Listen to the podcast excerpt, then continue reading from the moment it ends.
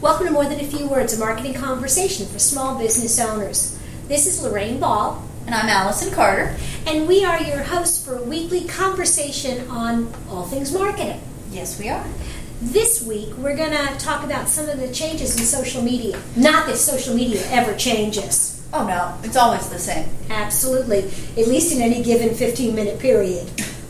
Well, we have had some significant changes in this past month, and one of the first is Google Plus did arguably its biggest redesign since it was first launched. And it's really kind of interesting because I think it's a you love it or you hate it. Mm-hmm. Um, I think one of the things about this particular redesign is I think they started with the mobile application and worked backwards. Because the mobile, I really like. Well, let's start by talking about what has changed on the app. So previously, Google Plus's uh, layout for its newsfeed was really very similar slash a ripoff of Facebook's mm-hmm. home feed. The stories were largely horizontal in orientation, text and pictures were displayed differently, et cetera, et cetera. The new layout is really all about the pictures. As a matter of fact, on your computer screen, it looks a lot like Pinterest with captions. Yeah, it looks exactly like Pinterest, and Pinterest has captions, so it really just looks exactly like Pinterest. Um, and for some people, I think that's a little jarring. Um, as a social network, I think the pictures are almost are overwhelming. The pictures are too big to feel like you're going to have a lot of conversation. I agree. The other thing is, I think that a social network where you're inherently connected to people that you know or are interested in what they have to say is different from something like Pinterest, which is for browsing. You don't look at every pin on Pinterest, but when I'm in Facebook, maybe you do it differently, I look at every status update. Um, I browse status updates and I only go back so far. Well, yeah, but when you're reading down the line, you at least glance at everything, right? Yes. I think, and I think this goes back to fundamentally, is Google Plus really a social network, or is it really more of an enhanced reader? And for me, I typically what I turn to Google Plus for that I don't turn to the other networks is more of the news and information from thought leaders. Um, I like to read Lewis Gray mm-hmm. on G plus. Um, he has worthwhile things to say, and he's not he he doesn't really spend a lot of time on Twitter.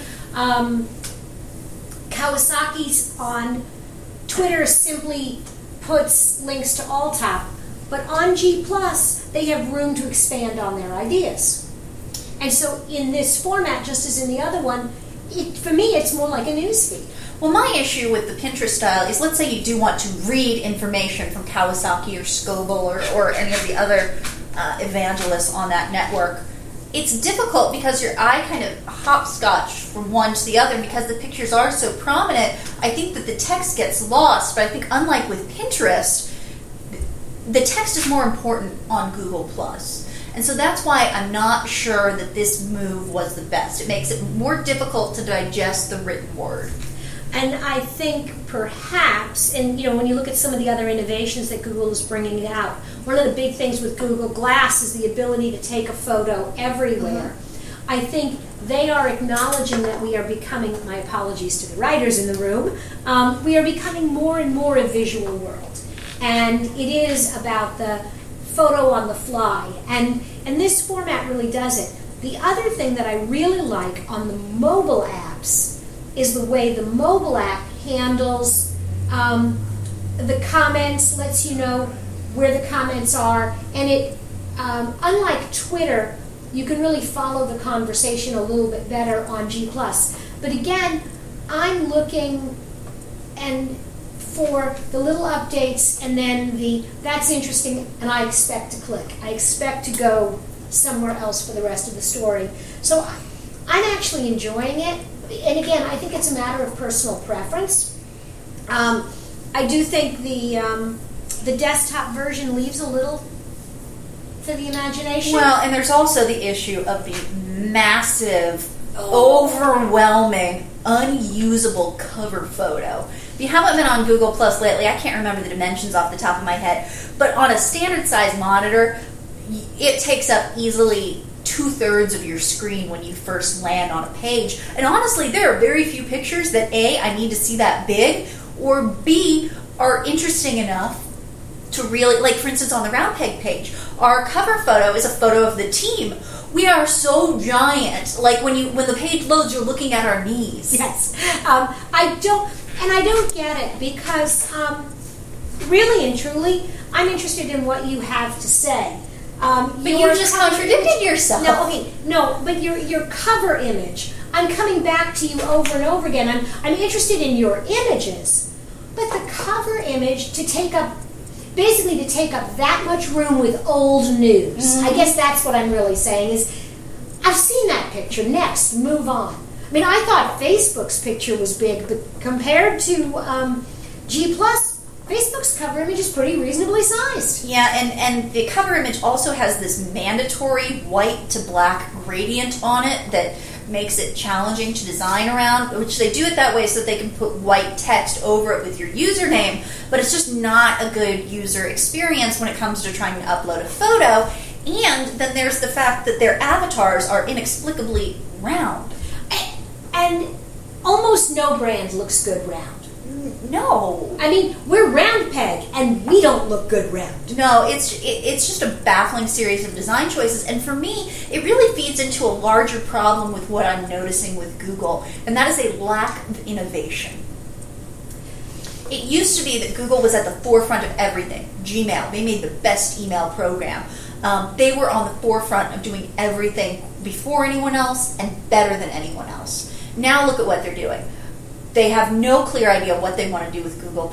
All it's doing is cribbing parts of other, more successful social networks. And then they've got, they're rolling out products like uh, this Google All App, Google Play Music All Access, which besides being a ridiculously horrible name, is a two years too late knockoff of Spotify. Yes. I, um, I think the team that was working on Google Glass, Um, they took all their innovative people and they put them on a product that they're not sure there's a market for. Yeah.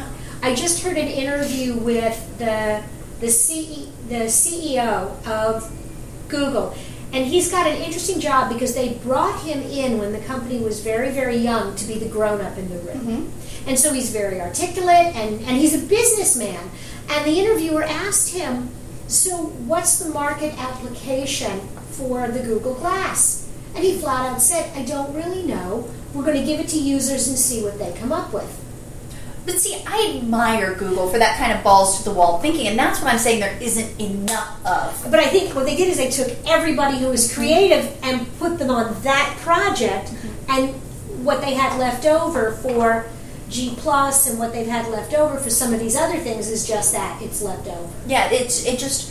Everything that Google has been doing lately feels very me too. And I think that Google Glass is interesting. I'm not sure that the technology is quite there yet. From what I, I don't, I've never touched Google Glass. I've only seen videos and demos and read accounts. It doesn't sound like there's yet enough utility to be able to really get over looking like a complete goofball wearing this thing.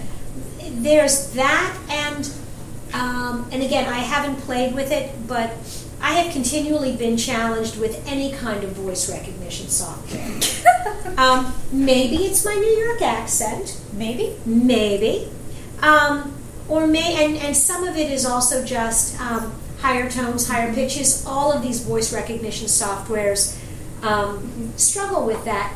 And so to have this device, um, I haven't seen proof that Google Talk, okay, this is a good example. The If I leave a message on Google Talk and I read the transcription, it's laughable. You mean Google Talk? Yeah, Google Talk. um, it's laughable, or Google Voice. Yeah. I'm sorry, not Google Talk. Google, Google Voice, it is laughable. And so if they haven't upped the voice recognition, I think they're going to have a ways to go mm-hmm. before they... So I really admire the creativity of Google Glass. I think that, you know, we're going to be there one day. I'm just not sure that putting all of their eggs in that basket was the right move, because now all of their software offerings feel very phoned in. Yes, and um, and even some of the products that I um, I think they they had that I really loved, um, they eliminated Reader. Mm-hmm. I'm now using Feedly, which is um, everyone's moved to that. Everyone seems to love it, and and it feels just like G plus. Kind of. Really? I, it, it's got, I'll show you the, the interface. It definitely has a lot of the same feel to it. Um, but the other one that I think they were leading edge and just completely let go is Blogger.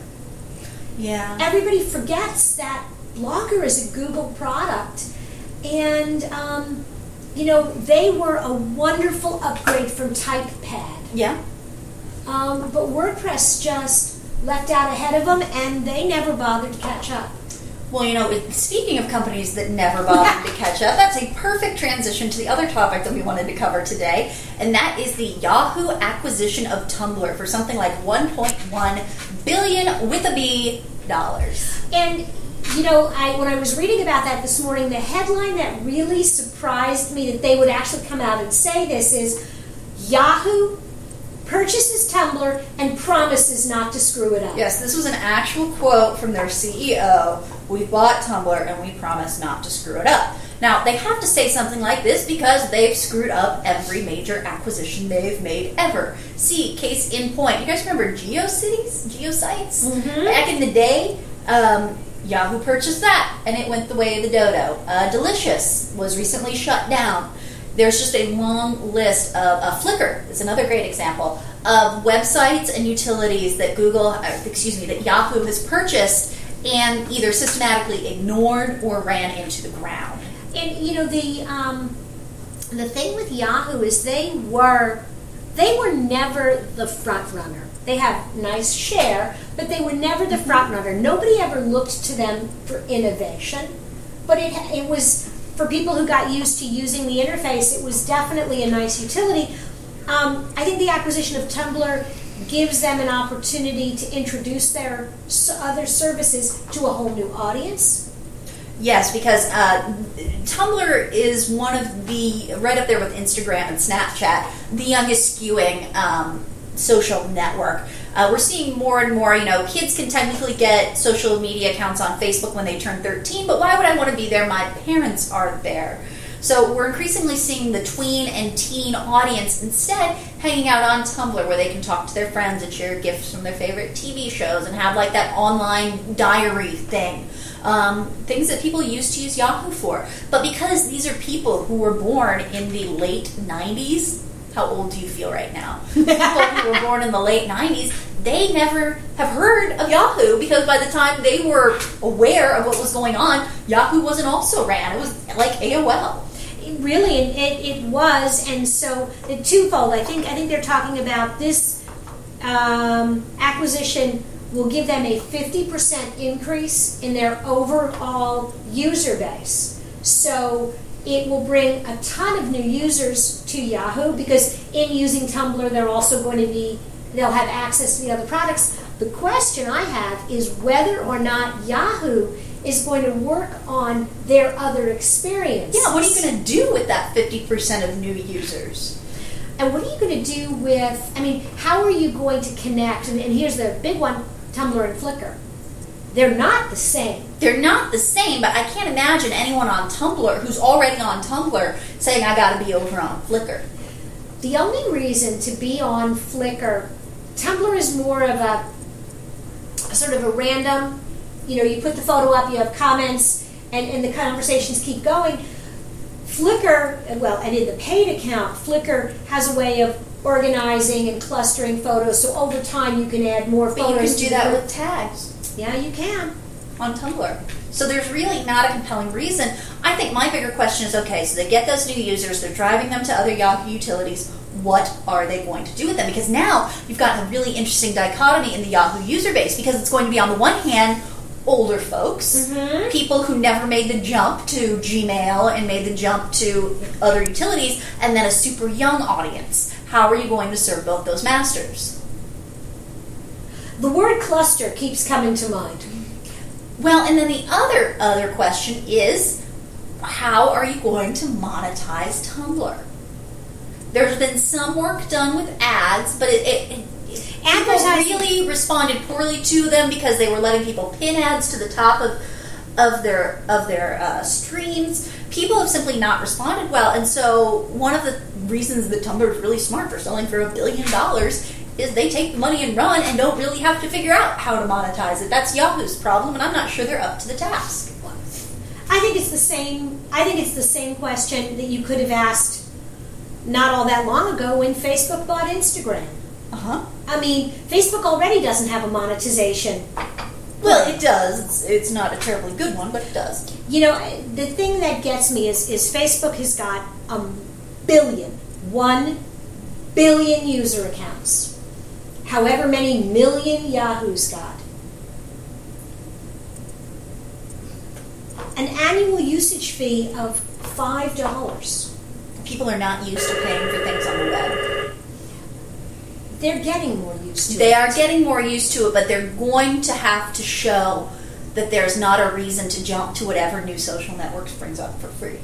The, I would argue, love or hate Facebook, at least right now, for the majority of us, we have too many connections and too many conversations on Facebook to completely walk away. You know, I would have agreed with you a year ago, but uh, Facebook is consistently seeing downturns in page views on a month-over-month basis. Of course, sign-ups are slowing because they've really quite reached saturation point in most of the developed markets. Um, I'm not sure if Facebook can't keep innovating and can't stay fresh. And again, I'm saying innovating, not adding more Pinterest-like features, not buying Instagram, being innovative, starting new things, teaching us new ways of using the web, which was what made Facebook so great in its early days. It wasn't afraid to piss its its user base off in the short term to give them something that they would love in the long term. But if they're not doing that, it's going to go the way of MySpace. MySpace is coming back. Um, says who? Justin Timberlake? Bringing Sexy and MySpace back? Yeah, okay, maybe not. Um, I think it's a, um, I think face, the difference between Facebook and Yahoo perhaps at this point is there enough, I think Facebook is, is accepting, or I don't know if they're accepting, their user base is getting older. The yes. kids, kids are not, um, and they are shifting, I think, some of the features to appeal to that older demographic. And I don't think that's a bad idea, because guess who has the money? I've never understood all this courting of the young demographics. Young people don't have any money. Really young do they, because they're spending their parents' money. Yeah, but I mean, people, you know, the, the coveted demographic is like eighteen to thirty-four, and it's like, nobody under the age of almost thirty these days has any kind of money. Certainly no one under the age of twenty-five does. No. So it's, uh, but I think, I think if Facebook, and it'll be fun to watch, but I think if Facebook accepted that they had a demographic that was getting older and focused in on that. Um, I don't know that that community necessarily wants innovation after innovation after innovation. Um, look how long it took for many of them to switch from A O L to Facebook. But I think that they can't be stagnant. No, I think there's a balance to be struck. But if, you know, the way that we use the web has shifted dramatically in, in just three years, two years, one year, you know? These things happen so quickly. They need to be two steps ahead of their competition. And what we're seeing right now is maybe we're just seeing, you know, Facebook's now been around. It's coming up on ten years. It's going to be ten years in twenty fifteen. And uh, that it was open to anyone besides Harvard students. And then Google is fifteen years? I'm not sure when Google was founded. They're both getting old. They're both large. They're both u- losing some of their agility and their in- their ability to innovate. It is harder. The bigger you get, mm-hmm. the harder it is. And there's more at risk, and both of them have shareholders mm-hmm. that they are accountable to. You know, I'm I'm not a stock market guru by any stretch of the imagination, but I have to think that one of the biggest mistakes that Facebook ever made was going public. I don't know that they could have continued if they didn't. I don't know. I, I mean, there's only so many rounds mm-hmm. of venture capital. Mm-hmm. But I mean, they were making money from ads. They were making money from various venues, but that becomes much more when you that becomes much more important, and the margins have to be so much higher when you're reporting to investors.